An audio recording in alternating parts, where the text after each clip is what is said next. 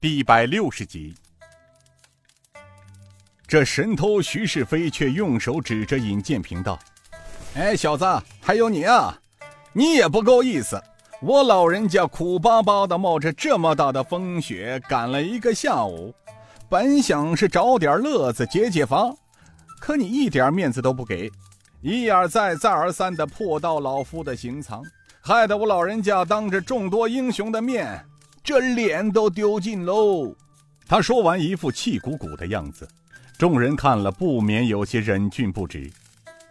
此时，香儿和云云师兄妹三人出现在了大门口。香儿一见徐世飞，轻呼道：“哎，老头爷爷！”香儿一个乳燕头窝，扑向了神偷徐世飞。这老头回头一看，吓得整个人从椅子上腾空而起，嘴上说道。哎呦喂，我的小祖宗啊，你在这里啊！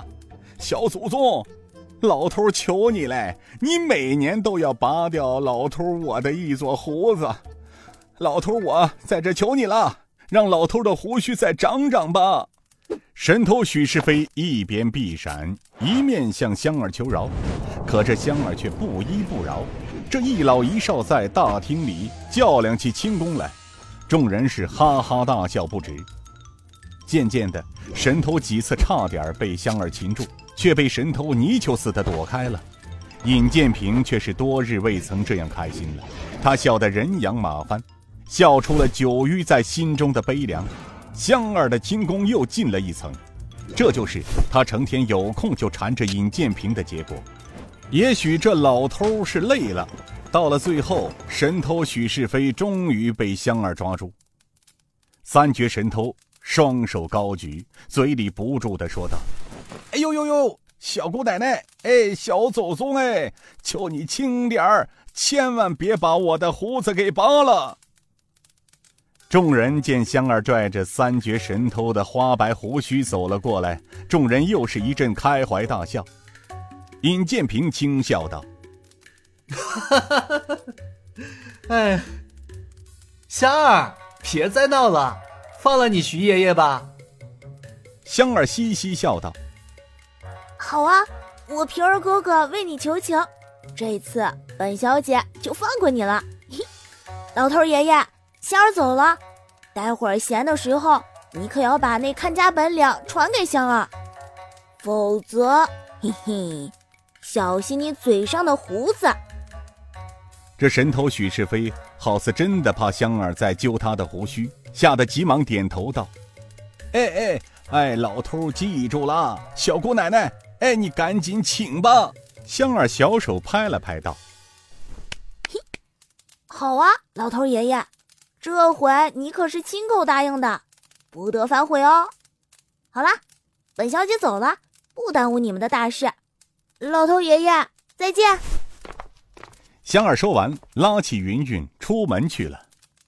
神偷徐世飞这才正眼上下打量着尹建平，他一面看一面摇头晃脑的说道：“哦，不错不错，江湖上传闻一点儿都不为过。神龙大侠这个名号非你莫属啊！不但人长得玉树临风，还有模有样，英气逼人呐！”他说到这里，刚好一个丫鬟端着茶水上来，他伸手接过茶碗。喝了一口，又道：“我说这郑老门主，他偏偏运气那么好，收了你这个绝世之才。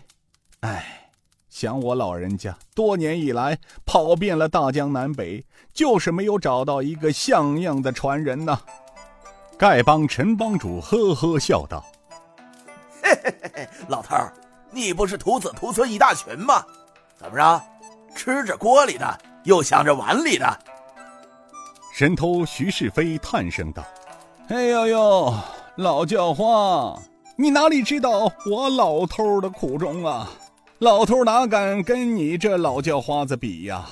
你是走到哪里都是窝，而我却收了几个不成器的徒弟，处处让你操碎了心呐。”陈帮主道：“哎呦，你知足吧，老头，就你那几个徒弟，哎，每出来一个。”江湖上必然会掀起轩然大波的，就前几月，冀州府那位欺世盗名、州府贪官被盗的案子，难道不是你的徒子徒孙干的吗？哎哎，这可说不得，说不得啊！老教皇，你这不是大张旗鼓的把我卖了吗？若是让朝廷中人知道，恐怕我老头的徒子徒孙将永无宁日。陈帮主诡异的笑着道：“嘿嘿嘿嘿，老头儿，你大概还不知道吧？坐在你眼前的平儿小兄弟可是朝廷中人，而且他操着各省官员的生杀大权呢。”神头许世飞惊悚的差点跳起来。啊！原来这这小兄弟就是皇帝老儿亲封的代天巡视的那位特使。陈帮主道：“如假包换。”神偷徐世飞朝尹建平又是打工又是依礼道：“哎呀，失敬失敬，我老头算是真服了小兄弟了，求你啊，法外开恩，放过我那些徒子徒孙吧。”三绝神偷滑稽可笑，一生玩世不恭，在众人看来，倒也不失为江湖侠义之辈。是个可托命的朋友。